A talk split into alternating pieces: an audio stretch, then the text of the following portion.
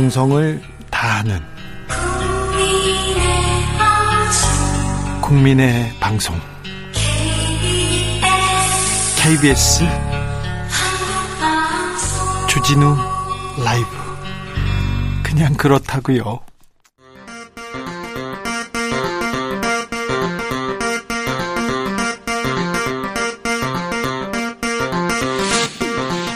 주진우 라이브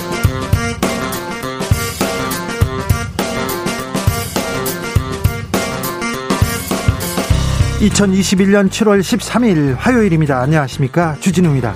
코로나가 야구도 멈춰 세웠습니다. 프로야구가 전면 중단됐습니다. 정규 시즌 중단이라는 초유의 사태. 야구 팬들의 마음 쓰라립니다. 한편으로 특정 구단 봐주기 아니냐 이런 얘기도 나오고 있는데 KBO가 리그 중단 결정을 한 이유는 무엇일까요? 그리고 도쿄올림픽에서 야구 금메달 가능할까요? KBO 한국야구위원회 홍보대사 이승엽 전 선수와 이야기 나눠보겠습니다. 도쿄올림픽 개막 열흘 앞두고 문재인 대통령과 스가 총리의 회담 조율하고 있다는 소식 일본 언론에서 계속 나오고 있습니다. 그런데 좀 뉘앙스가 좀 이상합니다. 청와대에서는 한일 정상회담 가질 용의는 있지만 이런 식이면 회담 개최되고 성과 없이는 안 된다 이런 입장을 재확인했습니다. 그런데요 이런 가운데 일본 방위백서가 독도는 일본 땅이다 이런 억지 주장을 또 반복했습니다. 이영채 교수와 함께 관련 내용 짚어보겠습니다. 재난지원금을 두고 촌극 벌어졌어요. 송영길, 이준석 여야 대표가 만났는데 전 국민 재난지원금 지급에 합의를 했는데 100분 만에 국민의힘이 입장을 바꿨습니다. 당 대표가 논의 없이 혼자 이야기한 거다. 국민의힘에서 반발했는데 허허 벌써 이준석 리스크 나오고 있습니다. 코로나에 지친 국민들 애가 타는데요. 그래서 재난지원금 지급 빨리 돼야 되는데 언제 된다는 걸까요? 최가박당에서 정리해 보겠습니다. 아, 나비처럼 날아 벌처럼 쏜다. 여기는 주진우 라이브입니다.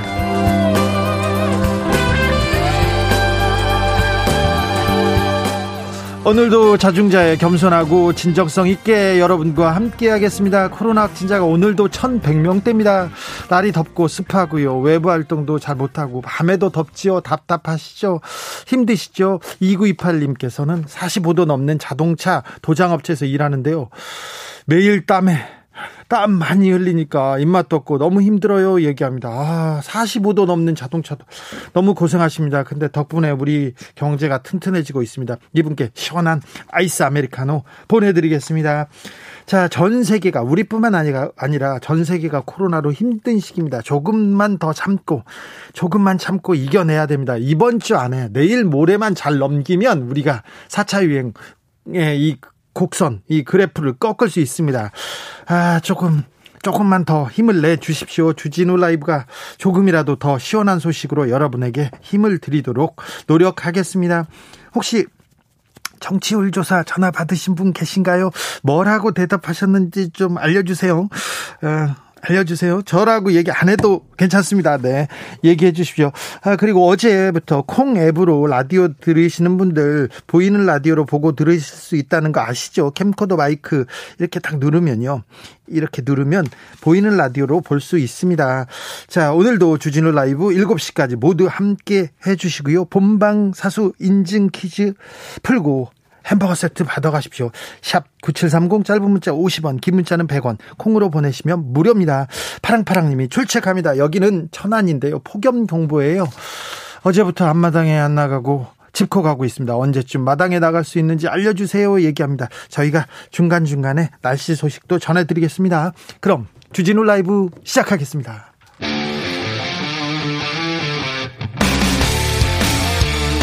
탐사보도 외길 인생 20년. 주 기자가 제일 싫어하는 것은?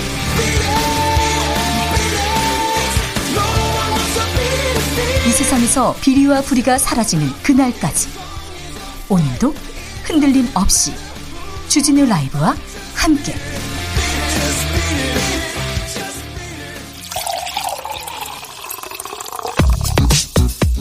진짜 중요한 뉴스만 쭉 뽑아냈습니다. 줄 라이브가 뽑은 오늘의 뉴스 주스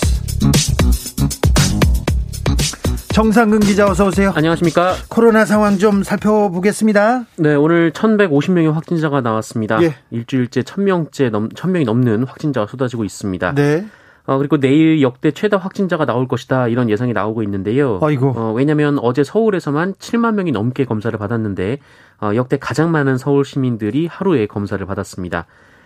예, 서울 외에도 전국 곳곳에서 감염 사례가 속출하고 있는데요. 특히 수도권에서 사회활동이 활발한 청장년층을 중심으로 다중이용시설, 아, 그중에서도 주점, 음식점 등 불특정 다수가 이용하는 시설에서 집단 감염이 잇따르고 있습니다. 집단 감염은 계속 잇따르고 있는데 어디서 확진됐는지 이 감염 경로 잘 보이지 않는다면서요. 네, 최근 2주간 발생한 확진자 가운데 언제 어디서 감염됐는지 확인되지 않는 조사 중의 비율은 30.5%로 집계가 됐는데 나흘 연속 30%대입니다. 어, 그리고 델타 변이도 일주일 새 374명이 늘었는데요. 이 조사된 변이 바이러스 감염자의 69.8%가 바로 델타 변이로 확인됐습니다. 예. 어, 그리고 접종을 완료하고 2주가 지났음에도 코로나19에 감염된 이른바 돌파 감염 사례도 250명을 넘겼는데 어떤 백신이 제일 많습니까? 네, 얀센이 143명으로 가장 많습니다.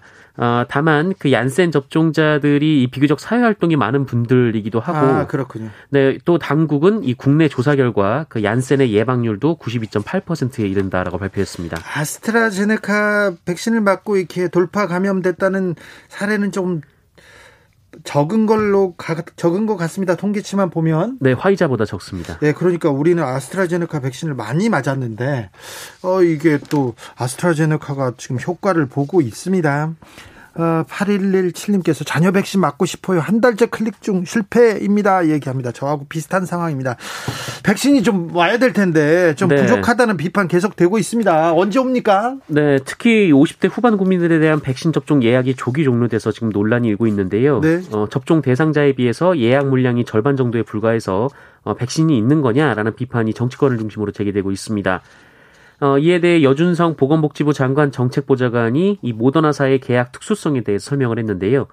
이 모더나사 같은 경우에는 매주 도입 물량을 협의를 하고 있는 상황이라고 합니다. 어, 그래서 다음 주에도 물량이 들여오지만 어, 혹시 모를 상황에 대비해서 확보된 물량만큼만 예약을 받다가 이런 일이 벌어졌다라고 했고요. 예. 정부는 다음 주부터 이 모더나 추가 예약을 받겠다라는 입장입니다. 네. 어, 그리고 개별 계약된 화이자 백신 79만 9천여만 9천여 명 회분이 어, 내일 그 인천공항을 통해서 도착할 예정이라고 밝혔고요. 어, 화이자는 이번 달에 점진적으로 증가된 물량이 공급될 예정이고 화이자, 모더나 백신을 포함해서 약 천만 회분의 백신이 이달 중 순차적으로 도입되고 있다라고 밝혔습니다. 이달 중에 천만 회분 백신이 들어온다고 합니다. 그러면 아, 월말쯤 되면 조금 조금 백신 수급도 여유를 좀 찾을 것 같습니다.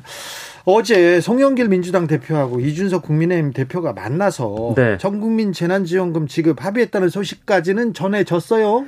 네, 이 송영길 대표와 이준석 국민의힘 대표가 그 어제 저녁 회동을 갖고 전 국민에게 재난지원금을 지급하기로 공감대를 형성했다라는 보도가 나왔습니다. 네. 이 구체적인 지급 시기는 코로나 상황이 심각한 만큼 방역 상황을 살펴서 추후에 결정하기로 했고요.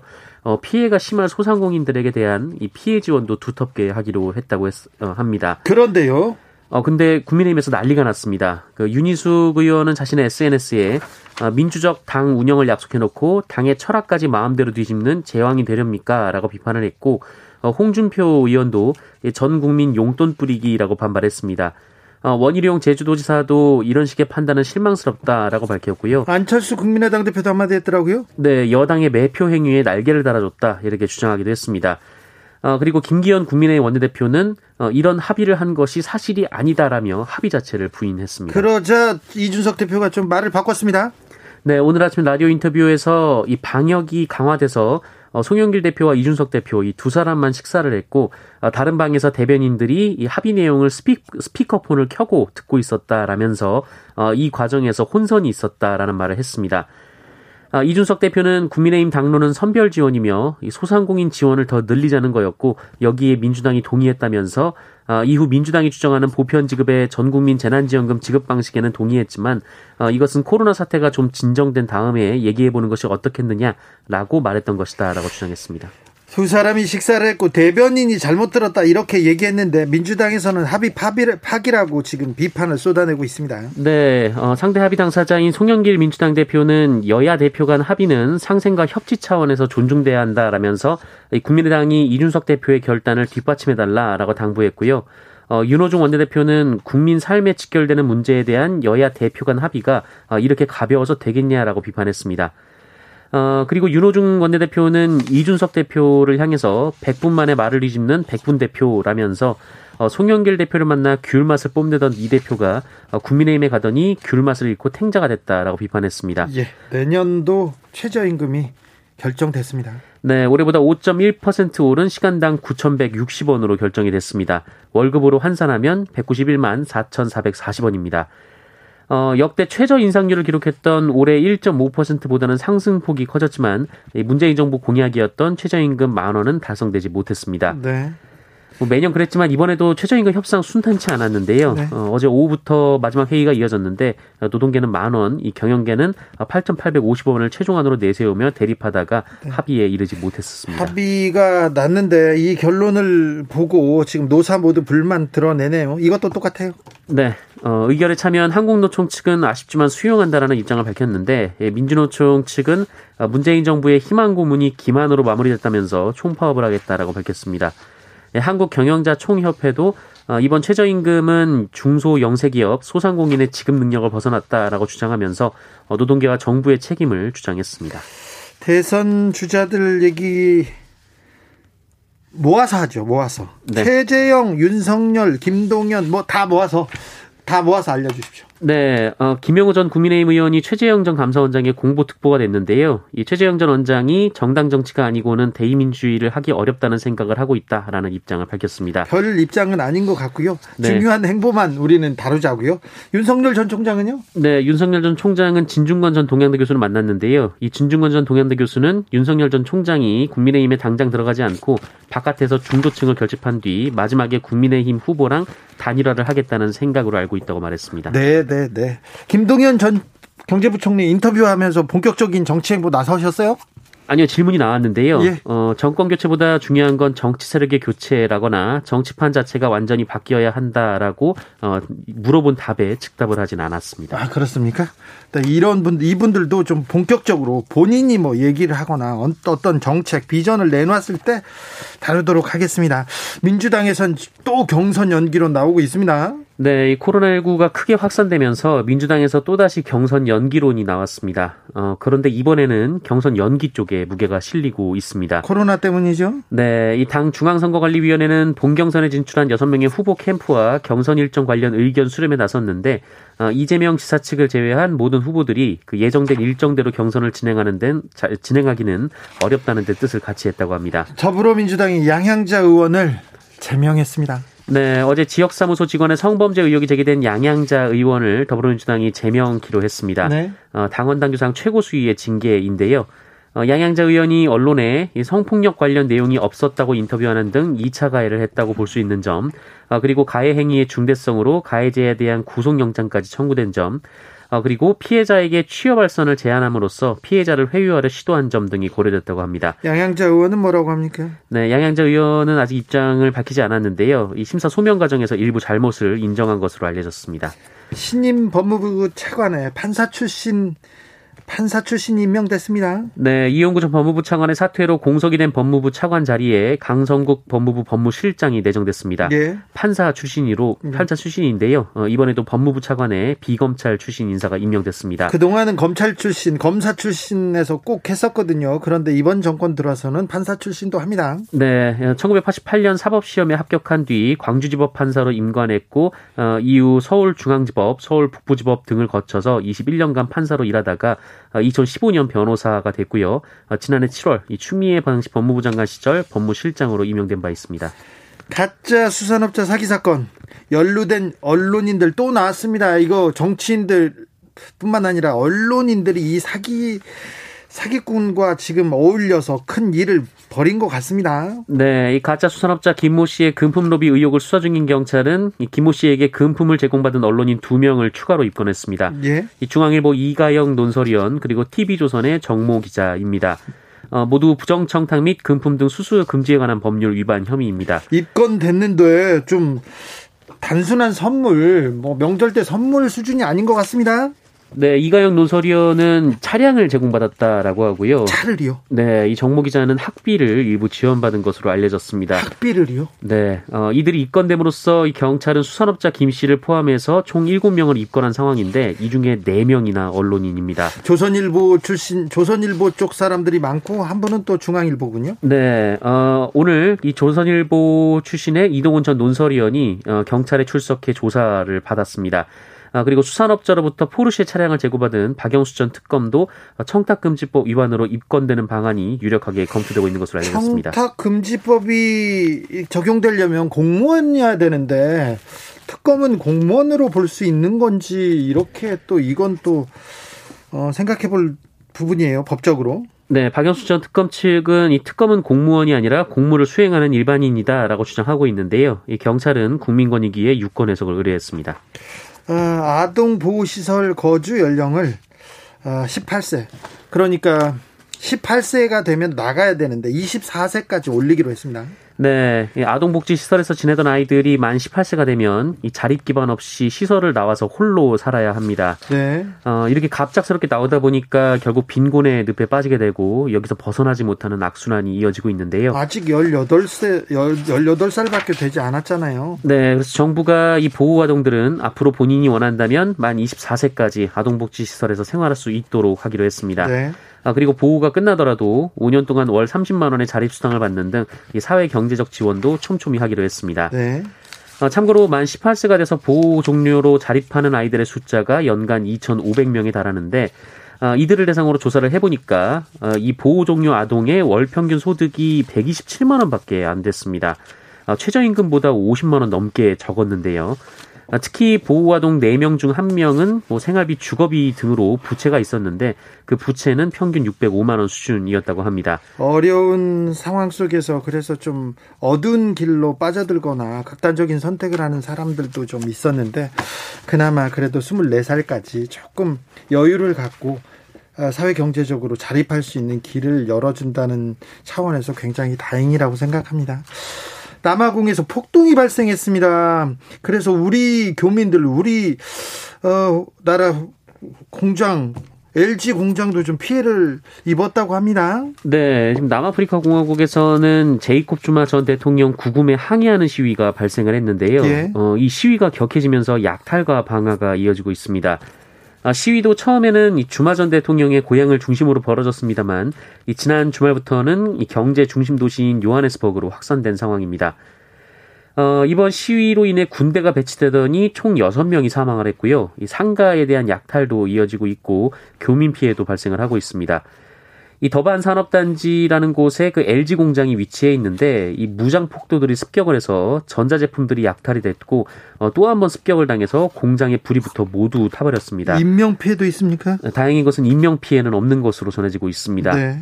어, 또 다른 한인 업체도 약탈 피해를 봤다고 하는데요. 이 주 남아공 한국 대사관은 사건 해결을 위해 현지 당국과 협업, 어, 협업을 하고 있다면서 어, 더반, 더반 지역 등에서는 이동을 자제하고 어, 교민 영업소들은 가급적 영업을 중단해달라고 당부했습니다. 남아공 국민들도 우리 교민들도 더 이상의 피해는 없어야 되는데 걱정입니다.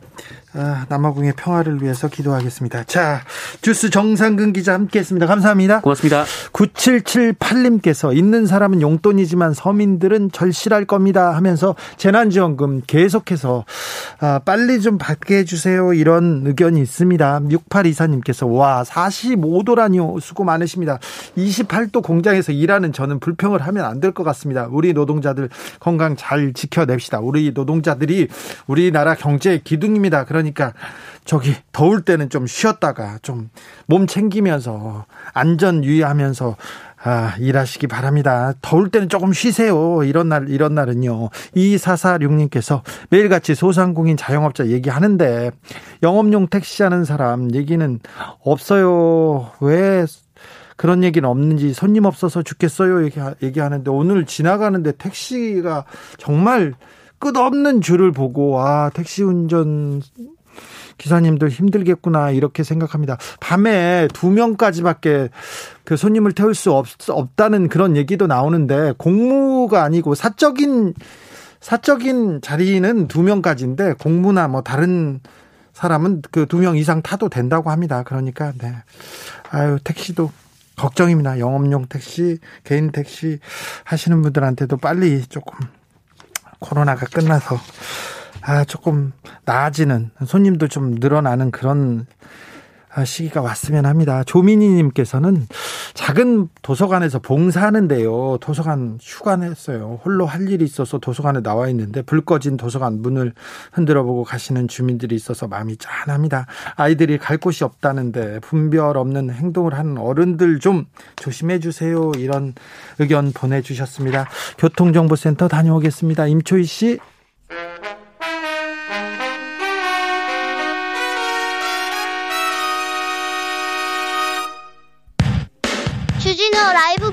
사수 인증 퀴즈. 오늘은 시사 천재. 주진우 라이브 애청자들을 위한 시사상식 퀴즈입니다. 주관식입니다. 문제를 잘 듣고 정답을 정확히 적어 보내주세요. 오늘의 문제. 일본이 자기네 땅이라며 억지 주장을 하고 있는 우리나라의 영토, 이 섬의 이름은 무엇일까요? 일본이 2021년 방위백서에서 이 섬 영유권을 주장한 데 대해 국방부가 주한 일본 대사관 국방무관을 불러 항의하기도 했습니다. 샵9730 짧은 문자 50원 긴 문자는 100원입니다. 지금부터 정답자 선착순 20명께 햄버거 세트 모바일 쿠폰 드리겠습니다. 주진우 라이브 본방 사수 인증 퀴즈 내일 또 만나요.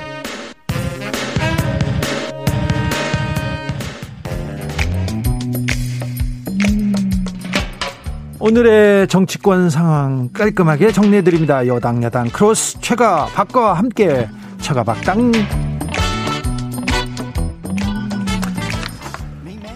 여야 최고의 파트너입니다. 주진 라이브 공식 여야 대변인 두 분 모셨습니다. 박성준 더불어민주당 의원 어서 오세요. 네, 안녕하세요. 아니 최영두 의원님은 어디 계십니까? 네, 집에 있습니다. 왜 집에 계세요? 아니 지난주 말에 지난주 후반에 국회의원 이제 국회 내 모임에 네. 어, 취재했던 언론인 중에 한 분이 아마 확진자가 있었던 모양입니다. 아이고 그래요. 밀접 접, 예. 접촉자로 지금 집에 계시는군요. 예, 그래서 어, 아침에 그래서 어제 조사를 받고 아침에 예, 음성이 나왔는데도 아, 예, 예. 국회에서 대기하라 그러네요. 네. 집에서 집에서 며칠간 있어야 되는 건가요, 최 의원님? 아니 그난 그 이해가 잘 안 되는데 예. 뭐 사진 나왔고 난 저 백신도 맞았거든요. 네. 근데 그런데 이게 뭐 그 날짜를 두고 정확하게 지금 공식으로 해서 공문을 달라 그랬습니다. 국회 방역 저게 무슨 기준으로 어떻게 왜냐하면 지금 어 추경 예산안 심의도 해야 되고 제가 예결위원이거든요. 네. 또, 또 언론 이른바 그 중재법 저는 기억에 언론 재갈법이라고 이름 붙였는데 네. 그 민주당이 주도하고 있는 그 법안 개정안 지금 논의도 해야 되는데 어, 이렇게 길어지면 안 되는데 큰일 났습니다. 아, 네. 그, 그, 건강에는 이상이 없으신 거죠? 이상이 없죠. 네네. 네. 이상이 없는데 지금 입법 활동이 지금 큰 장애를 맞아왔습니다. 네. 아, 네. 걱정입니다. 그리고 집에서 또, 어, 네. 잘 하십시오. 집안일도 좀 하시고요. 네. 네. 어, 국민들은 속이 타는데 재난지원금 혼란 계속 부추기고 있습니다. 정치권에서 정부는 뭐 하고 있냐 이런 얘기 계속 나오는데 이 얘기에 대해서는 최영두 의원이 먼저 얘기하셔야 될 것 같습니다. 네, 이게 지금 저희 당의 기본 원칙은 이겁니다. 네. 어, 우선에 국민들이 정부가 국민에게 진 빚부터 갚아라. 그러니까 행정명령을 통해서 지난해부터 어, 소상공인들 또 자영업자들에 대해서 영업을 제한해 오지 않았습니까? 뭐 네. 뭐밤 몇 시부터 하지 말라든가 몇 명 이상 받지 말라든가 그래서 영업을 제한해 왔기 때문에 그 제한했던 만큼 손실을 보상해야 된다는 것이 일단 기준이었는데 민주당의 의원들도 상당수 찬성했어요. 같이 함께 법을 저 법안을 내기도 했고 했는데 어 정부에서 그 민주당의 지도부에서 어떤 결정을 내렸는지 그 손실 보상은 어느 기준까지 어, 뭐, 해줄 수가 없다는 거고, 그냥, 어, 지금 소상공인 한 집당 나누면 얼마 되지도 않은 돈을 그 빚 갚는 게 아니죠. 아니면서 대부분 국민들한테 그냥 골고루 나눠주자 이런 방향을 자꾸 흘러가고 있어서 그래서 기본은 뭐냐면 우선에 이 행정 명령으로 생업을 제한했던 만큼 그분들한테 우선 두텁게 드리고 그러자는 것이 지금 제 입장입니다. 입장인데 자꾸 민주당은 선거로 지켜서 그런 것인지 아니, 전 국민에게 다 주자 뭐 이렇게 이야기를 하는데 이준석 네. 대표도 다른 얘기를 아니 좀 이건 정리를 좀 할 필요가 있는 게요. 예, 예. 어, 지금 이제 국회 안에서 어, 보편적 지급이냐 선별적 지급이냐 여러 이제 논란이 있었지 않았습니까? 그런데 어제 송영길 대표와 이제 국민의힘 이준석 대표가 이제 만나서 회동을 했고 전 국민 재난지원금과 관련해서 이제 합의를 한 건데 여기에 이제 합의의 함축적 의미는 두 가지라고 볼 수가 있을 것 같아요. 코로나 위기 이후에 다시 새로운 어떤 팬데믹이 나오니까 그러면 전 국민 그동안에 피해를 봤던 전 국민에 대해서 지원을 하고 예. 또 하나가 뭐냐면 국민의힘 야당에서 주장했던 소상공인 자영업자에 대한 손실 보상 이분까 이 여기까지 포함하는 두 축으로 가는 합의를 이룬 거죠. 그렇게 해서 어제 합의를 이룬 건데 이준석 대표의 안에 대해서 아, 국민의힘 내부의 논란에 의해서 이것이 다시 번복되는 사례가 왔는데 이건 상당히 이제 정당 정치에서 위기라고 볼 수가 있어요. 당 대표끼리 만나서 합의한 내용을 당에 의한 어떤 지도부 체제가 취약성이 그대로 드러나는 거고 이준석 대표를 당에서 인정하지 않는 그런 모양새까지 나왔다. 이렇게 해석이 되는 거기 때문에 그럼 앞으로 여야 대표가 만나서 어떤 얘기를 합의를 했을 경우에 그러면 당 대표는 다시 집에 돌아가서 당에 돌아가서 우리 내용을 추인 받아 와야 됩니다. 이렇게 되는 그런 아주 그 나쁜 선례를 남긴 그런 사례가 된 겁니다. 그리고 이제 이번 내용의 취지 제가 이거 하나만 더 언급을 하고요. 이번에 여야 당 대표가 만나서 합의한 내용은 그만큼 위기고 여야 상생 정치고 전 국민 재난에 대한 지원과 더불어서 소상공인에 대한 부분까지 두텁게 지원하겠다라는 것이 여야 당 대표가 합의된 일치가 된 것입니다. 이걸 인정을 해야 되는 건데 인정하지 않았다는 것 자체가 상당히 큰 문제라는 거죠. 최영두 의원님. 그건 이제 박 의원님하고 민주당 일부 의원님들의 주장이고요. 사실은 이제 합의를 보더라도 합의 내용이 뭐냐면은 그 소상공인과 자영업자를 충분히 지원하는데 우선적으로 지금 재원을 활용하고 그 후 남는 재원이 있을 경우에 재난지원금 지급 범위를 확대해 나가자는 취, 그런 취지였습니다. 이것이 이제 이준석 대표가 분명히 밝힌 내용이고요. 그런데 지금 이게 지금 이 문제는 여당 내에서 정부 여당 내에서도 의견이 있습니다. 정부 여당 내에서는 지금 뭐 100%다 주자 또는 80%다 70%다 뭐 50%다 이런 논란이 있었고 그런데 우리 재원이 충분치가 않고 또 코로나 상황이라고 하지만 이 상황 때문에 전혀 그 수입에 지장이 없었던 사람들도 있고요. 뭐 예. 공무원이라든가 또는 뭐 안정된 대기업이라든가 또 직종에 따라서는 오히려 코로나 어, 비대면 상황으로 해서 수익이 늘어난 사업장이나 산업도 있습니다. 그런 것들을 감안해야 하는데 그래서 우리 입장은 또 민주당의 상당수 의원들도 소상공인과 자영업자들은 이제 정부의 방역에 협조하기 위해서 스스로 영업을 제한하고 영업 시간을 줄이고 또 막대한 손실이 나는데도 불구하고 개인들이 지금 빚을 지어서 마구 왔던 거거든요. 그런데 아. 돌려줘야 되는 것은 당연한 일인데. 최, 최 의원님. 네, 요건 네. 이제 하나 이제 문제 제기를 좀 할 필요가 있는 게 저희 당에서도 사실 이제 뭐 80%냐 70%냐 100%냐 전국민 재난이 논란이 있었습니다. 야당도 이 전국민 재난지원금과 관련된 논란이 있었고요. 또 손실 보상과 관련된 주장에 대한 논란이 있었단 말이에요. 그러면 논란이 계속 지속되는 부분을 놔둬야 되는 거냐? 당 대표는 책임을 져야 되는 거 아니겠습니까? 이준석 대표도 아마 그런 소명 의식이 분명히 있었기 그 때문에 아니 제가 제가 언급한 의원님은 예. 지금 그 원래 합의와 관계없는 말씀을 아니 아니 민주당 하, 내부 이야기를 하시는 아니 민주당 내부 얘기가 아니라 어제 합의를 했고 수석 대변인이 합의 발표 합의 문구가 정확히 이겁니다. 아니 합의를 해서 추경을 통해 2차 추경을 어, 통해 어 소상공인 자영업자 예. 그두 방주가 우리 우리 당과 민주당이 원래 입장이 달라. 아니 저 잠깐만 입주당이 달라 다른 게 아니라 지금 얘기하는 건 소상공인과 자영업자에 대해서 두텁게 지원을 하는 부분이 서로 합의를 하고 또 하나가 뭐냐면 전국민 재난 지원금과 관련해서 보편적 지급을 하겠다라고 하는 부분에 대해서 합의를 이룬 거 아니겠습니까?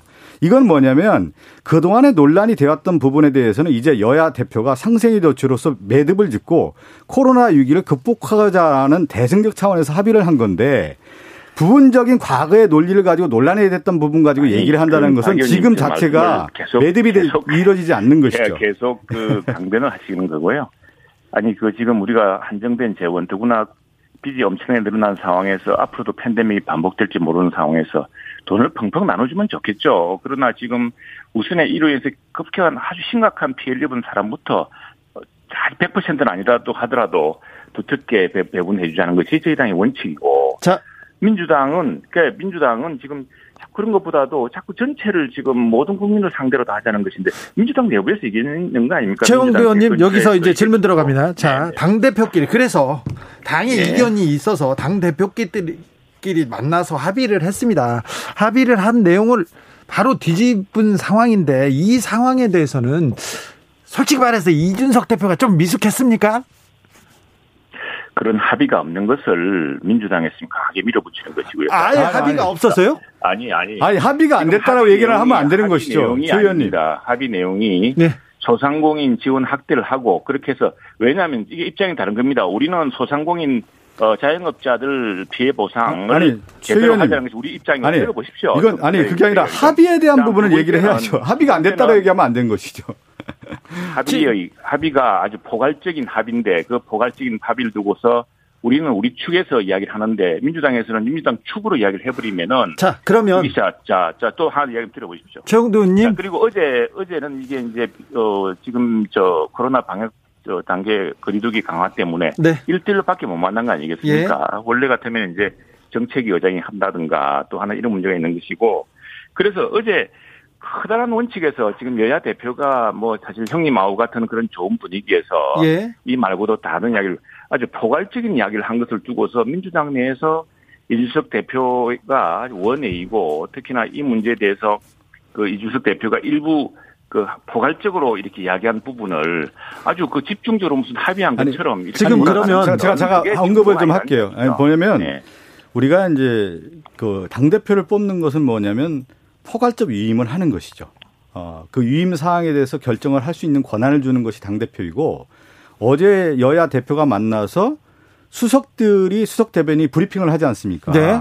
그래서 이렇게 이렇게 합의를 이뤘고 전 국민 재난지원금은 지급하기로 했다라고 하는 것을 발표를 합니다. 네, 2523님, 25, 예. 2353님께서 회담 후 이준석 대표가 SNS에서 밝혔어요. 전 국민 지급이 맞는데요. 이렇게 물어보기도 맞습니다. 합니다. 그걸 했는데 이 부분에 대해서 어, 지금 당내에서 김기현 원내대표라든가 정책위 의장이 이게 반대한 거 아닙니까? 반대를 하면서 원점으로 좀 회귀가 된 겁니다. 그러면 이 부분에 대해서 국민의힘에서 그 관련된 내용에 대해서 정확하게 언급을 하는 건 뭐, 어, 맞는 것이지 합의가 이루어지지 않았다는 것 자체로 몰고 가서는 안 된다. 이 말씀을 좀 네. 어제 그 짧은 시간에 여러 가지 이야기 있었다고 합니다. 지구당을 다시 복원하는 문제 네. 또 무슨 여러 가지 어, 지금 민주당이나 또 국민의힘이나 선거법, 지난번에 선거법을 이제 해놓고 어, 비례위성 정당을 만들었던 사안에 대해서 이제 이걸 하지 않으면 그런 여러 가지 이야기 한 중에 이제 하나가 있었던 것인데 아니 그리고 지금 국회 원내는 왜 있는 겁니까? 정책위 의장은 왜 있고 원내대표는 왜 있습니까?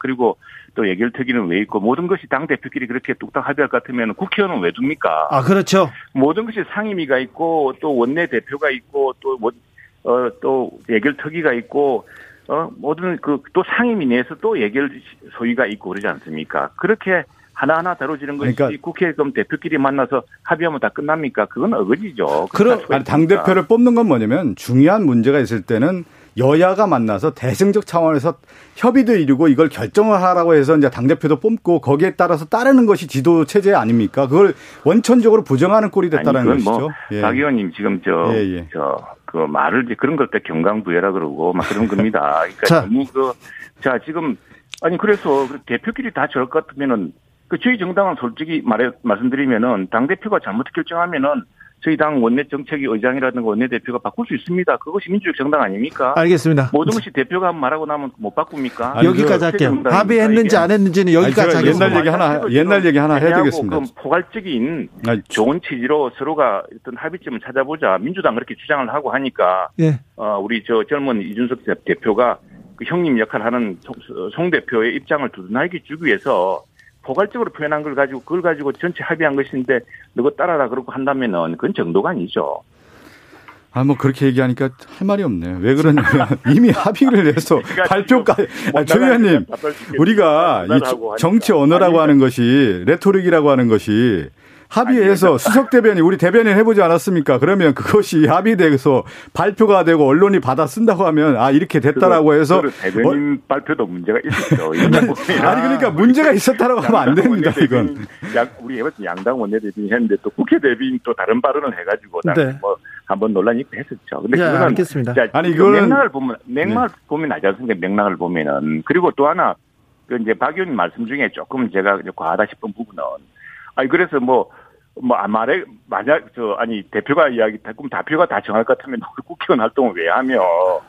아니, 제가 이 얘기는 네. 그동안에 수많은 상임위가 됐던 소위원회들 원내에서 많은 논의가 있어서 접합점을 못 찾지 않았습니까? 그래서 이 부분에 대해서는 아마 여야 대표가 상당히 고민을 하다가 만나서 이 부분을 풀어야 된다, 매듭을 지어야 된다라는 어떤 그런 차원에서 나온 것으로 알고 있습니다. 접합점 못 찾는 게 아니고 예, 예. 저희들은 소상공인에 대해서 그 행정명령이 발효된 이후부터 어, 헌법 기본권에 따라서 이건 지급해줘야 되고 보상해줘야 된다는 원칙이었고 네. 민주당은 그렇지 않고 그냥 그 소급은 안 되며 지금 골고루 나눠주자 이렇게 하니까 정부 내에서 입장은 솔직히 자, 지금 우리 야당과 가깝습니다. 네. 자, 최 의원님 합의했는지 안 했는지는 여기까지 논쟁을 끝내겠습니다. 이준석 대표가 어제 어, 그 회동 후에 추경과 관련해서는 다음과 같이 합의했습니다 하면서 이렇게 글을 올렸습니다.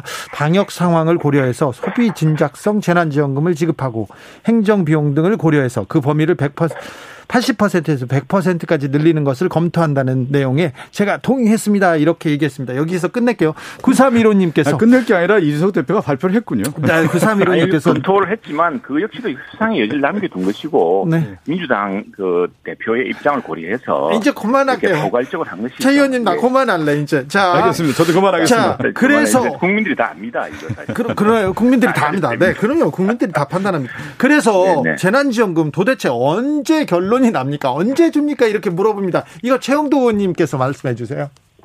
지금 이 재난지원금 문제는 안타깝게도 지난번에 그 우리가 말하는 행정명령 이후에부터 손실보상을 다 해줘야 되는 게 기본적으로 맞습니다. 근데 지난번에 네. 민주당이 이제 다수 의석을 통해서 의석을 통해서 소급 적용하지 않는다. 그러니까 지금 된 이유, 지금 법이 만들어진 이후부터 그러니까 우리 주장은 행정명령이 내려진 이후부터 생긴 저 모든 피해를 보상하되 물론 이제 국가 재정 상황을 정하기 때문에 네. 100% 못하더라도 원칙은 그렇게 돼야 되는데 민주당은 아예 새로 만든 이 법을 통해서 손실보상법을 통해서 그게 아니고 이 법이 만들어진 뒤부터 조금 조금씩 주겠다 이렇게 된 것이기 때문에 자, 행정명령 내린 이후에 부터 이렇게 어, 소급 지급을 하면 그러면 재원이 어느 정도 필요할까요? 지금 30조 라고 한다면은 30조 범위 내에서 국민들의 양해를 구해야죠. 아, 네. 그걸 뭘 다 하는 게 누구나 이제 그 중에 세금으로 계산될 수 있는 부분도 있고 하니까. 예, 예. 말하자면 원칙이 그렇다는 겁니다. 이 우리도 국민들도 소상공인도 국가 재정을 생각하지 않겠습니까? 그런데 네.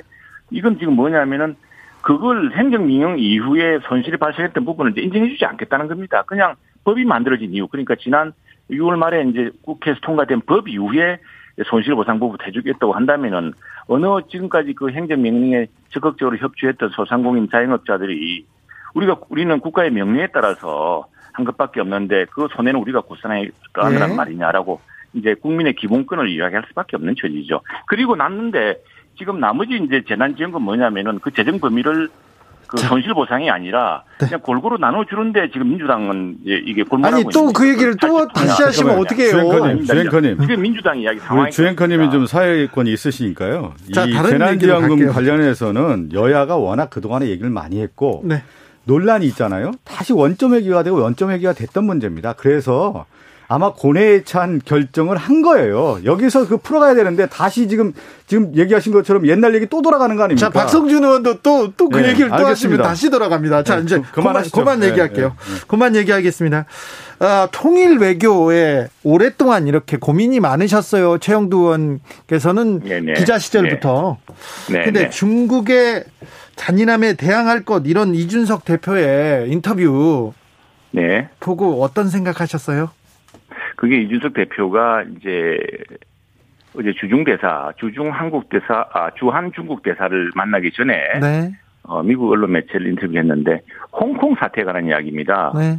저는 오히려 우리 민주당의 의원님들이나 우리 또 어, 많은 시민들한테 뭐 여쭤보고 싶습니다. 지금 미얀마 사태 또는 홍콩 사태에 대해서 과거 우리 30년 전, 또 40년 전에 어, 민주주의를 위해서 거리에서 싸우고 또 때로는 총탄을 맞기도 하고 세로탄을 맞아가면서 지금 중국 상황은 훨씬 홍콩 상황이 훨씬 심각하거든요.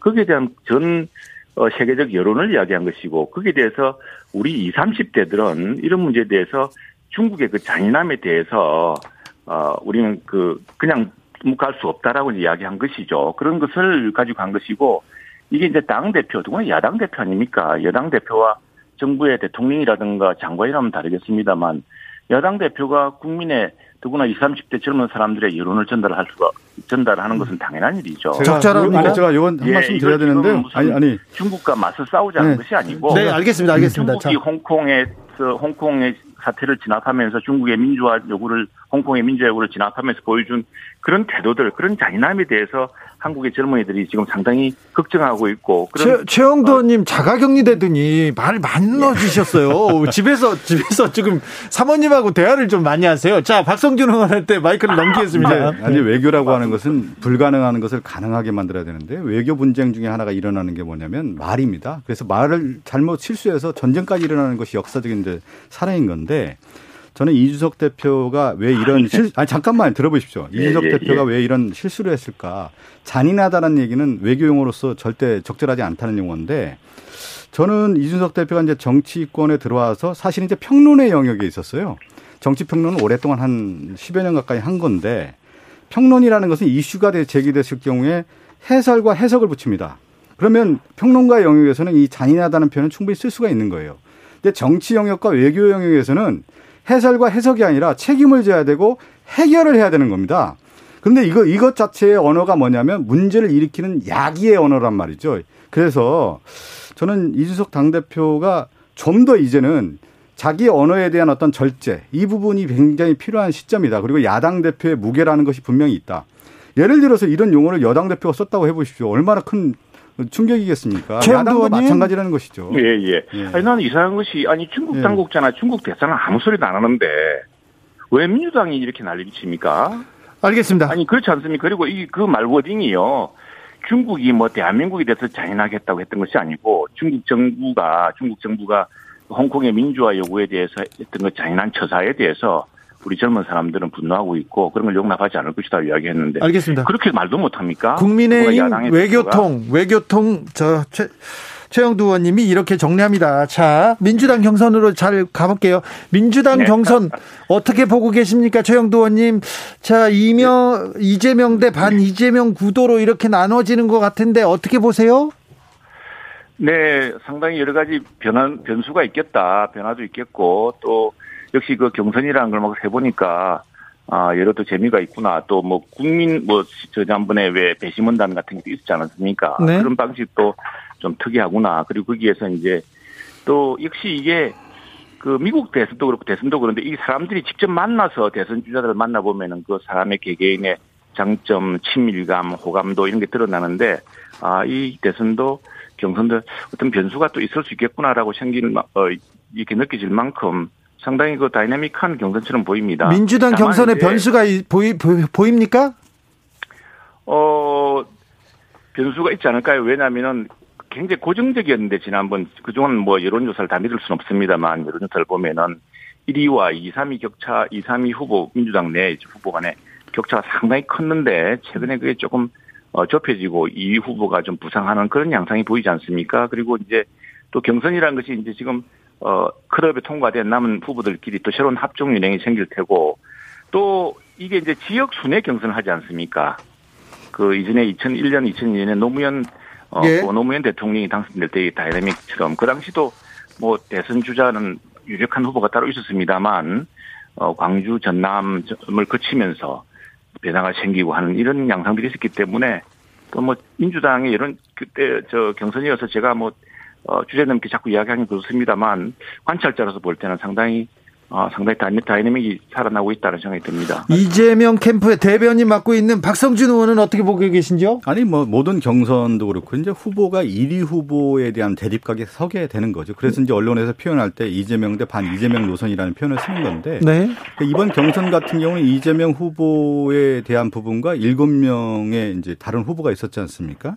거기에 따라서 이재명 후보는 이런 노선을 걷게 되는 것이죠. 본선을 위해서는 다 포용을 하고 관용을 하고 또 하나는 이제 신중과 신뢰라고 하는 어떤 그런 가치를 지향하면서 통합형의 어떤 모습을 가려고 하다 보니까 상대의 공격에 대해서는 그냥 수용하고 받아들일 모습이었습니다. 그렇죠. 그럴 수밖에 없는 구도였고 저는 그렇게 가는 게 맞다고 보고요. 네. 그러다 보면 이재명 후보의 기존의 어떤 모습이 어, 어떻게 보면 어, 상당히 어떤 추진력이 강하고 어, 사이다 발언도 하고 이런 모습이었는데 전혀 다른 모습이다 보니까 아마 그러한 모습에 기대를 했던 분들은 아, 좀 달아, 달라졌구나. 그렇지만 이제 다른 공격에 대한 부분은 더욱더 이제 어, 많은 분들이 이제 관심을 갖게 되는 것이죠.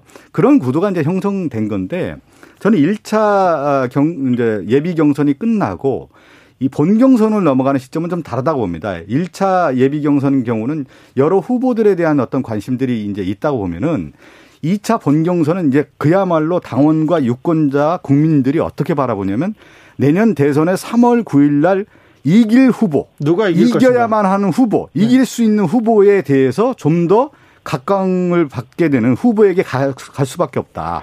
그러면서 그 대세와 물결이 이어지는 것이지 이제부터 이제 시작이 되는 것이죠.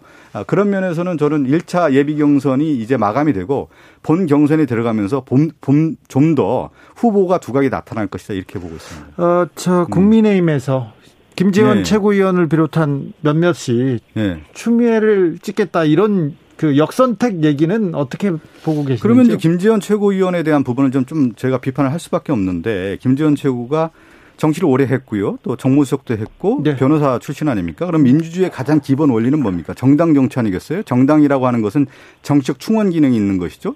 어, 이념과 가치를 지향하는 정치적 결사체고 그 후보가 대통령 후보가 나와서 집권을 하는 것이 민주주의의 기본 원리인데 김재원 최고는 야당의 최고위원이 어, 민주당 경선에 들어가서 역선택을 조정하고 그러한 부분에 대해서 각 좀 약한 후보를 띄워서 선거 자체를 흐리게 한다라는 것은 민주주의 기본 원리에 맞지 않는 발언을 하고 있다. 그리고 왜 야당의 최고위원이 많은 사람들에게 역선택을 강요하는 그런 문자를 쓰고 언어를 쓴다라는 것 자체가 저는 도대체 이해가 되지 않는다. 최영도 의원님. 네. 아니, 저한테도 사실 그 민주당에서 제 민주당원이 아니고 저는 국민의힘 국회의원이 아닙니까? 근데 여러 사람이 민주당에서 국민선거인단에 참여해달라고 문자가 와요. 예. 그래서 아마 이 저 김재원 최고위원의 이야기도 어, 내한테도 문자가 왔는데 너그 정작 정 그렇게 간절히 원한다면 내가 들어가서 나는 여성 대통령을 멋지게 부른 어느 후보를 지지하겠다고 이야기했던 겁니다. 근데 그게 뭐가 문제냐는 것인데 아니 그러면 보내지 말아야죠. 왜 이렇게 그 문자를 저희들한테도 많이 보내놓고 하루에 몇 차례씩 옵니다. 그럼 저한테도 많이 오는데 국민선거인단 지지 자체가 지지자나 당원이 아닌 사람들의 의견도 듣겠다는 거 아닙니까? 그런데 그렇게 많이 보내놓고 지금 아, 그 김재원 의원 아니, 최고위원이 그런 이야기 했다고 또 그걸 가지고 아니 근데 최영도 의원님 그리고 또 하나. 야당의 최고위원 아니, 정도면 좀 무게가 있어야 되는 거 아닙니까? 그런 부분에 대해서 왔다고 해서 역선택하라고 이렇게 문자도 보내고 그러면 역선택이라고 하는데. 역선택이라고 하는데 추미애 그러면 그저 민주당에서 그렇게 아니 그 아직 경선이 이제 시작되었고 물론 뭐 후보 순위라든가 이런 게 여론조사가 나오긴 합니다만 아직까지 당원에서 내기하지 않았는데 그걸 역선택이라고 부르는 근거도 너무 자의적이라는 생각이 들고요.